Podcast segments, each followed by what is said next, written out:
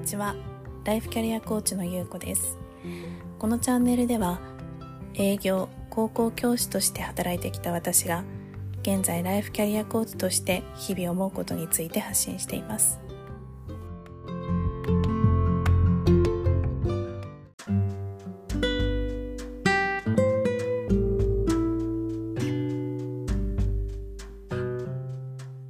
今日はですね夢を語ることの大切さについてお話ししたいなと思います。え今日もですね次男を抱っこしながらの収録になっておりますのでえもしかしたら声などが入ってしまうかもしれませんがえお付き合いいただけたらなと思います。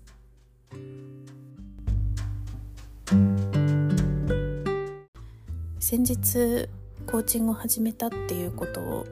まあ、言った時にある先輩が連絡してきてくださってでその先輩とちょっと今は離れたところに住んでるのでオンラインでお話しする機会があったんですけれどもその時にその先輩がすごく会社を立ち上げられたということで自分たちの企業理念だったりとか、まあ、目指す姿みたいなことを語ってらっしゃったんですけどそれを聞いてすごくワクワクしたというか魅力的だなというふうに思ったんですね。でその話をしてる時に「お前はどうしたいの?」みたいな話になってで私は実はこういうことを目指していてこういう世の中になったらいいなって思ってるんですって言ったら「いやそれめっちゃ素敵じゃん」みたいなで心から言ってもらえてでそこでちょっと思い出したというかあ自分の夢を語ることってあすごく素敵なことなんだでそれを聞いて素敵じゃんって言ってくれる人が周りにいるってすごくありがたいなっていうふうに思ったんです。だからこう自分で自分自身に蓋をしていて私の場合はうん教員をやっていた時もそうですし、まあ、今もそうなんですけれども、まあ、今はそのコーチングマインドみたいなものをもっと広めていきたいなって思っていて。で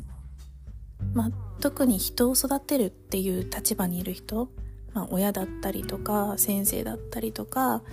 まあ、会社であれば経営層だったり、まあ、部下がいる方人を育てるのってものすごく難しくて皆さんこう戸惑うことってたくさんあると思うんですね。で、まあ、先生はまあ職業としてあるのでちょっと置いといてですけれども、まあ、親とか自分が後輩を持った時にどうやって子供を育てればいいのかどうやって部下を育てればいいのかっていうのを教えてもらうことってなかなかないですよね。なのでそれが結構知らないっていうことが問題なんじゃないかなって思っています知っていてやるのやったりやらなかったりするのと知らないっていうのは全然違うんですよねで私が以前あのあるコミュニティでその人を育てるっていうことにフォーカスしてちょっと講義をさせていただいたんですけれどもその時にいただいた声としては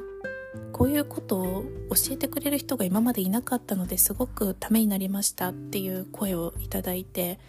あそっかって思ったんです。私も教師をしていなかったらそういうことを学ぶ機会ってなかったかもしれなくてそしたら今みたいな子育てとか考え方には至らなかったかもしれないしもしかしたらそのコーチングに出会ってもうん今みたいにこうコーチング素晴らしいなって思って勉強したいなって思わなかったかもしれなくてそんなことをちょっと思いました。なのでうん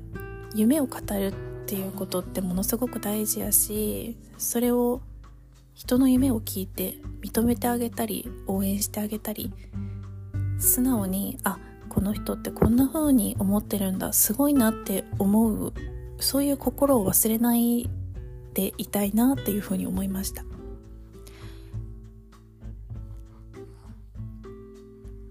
でそうやって周りの人のやりたいこととか目指してる姿みたいな話を聞くのって私はすごく大好きでワクワクしますよね。なのでそういうプラスの循環みたいなものが広がっていったらいいなというふうに思いますし私はこう自分の子供たちにはもうできる限り大きな夢を持ってほしいしそれが無理だっていうことは言いたくないなって思います。言わなくても自分の人生振り返ってみるとやってみて無理だなってそれって自分で気が付くことで人にこう言われて諦めたりすることじゃないんじゃないかなって思うので自分を信じられる心っていうのを育ててあげたいなっていうふうに思っています。はい。まあ、ちょっと最後教育論みたいな感じになってしまったんですけれども結構その教育についてあのご質問いただくことって多いので今度はあのそこにちょっとフォーカスしたお話ができたらなというふうにも思っているのでまたよろしかったら、えー、聞いていただけたらなと思います。それでは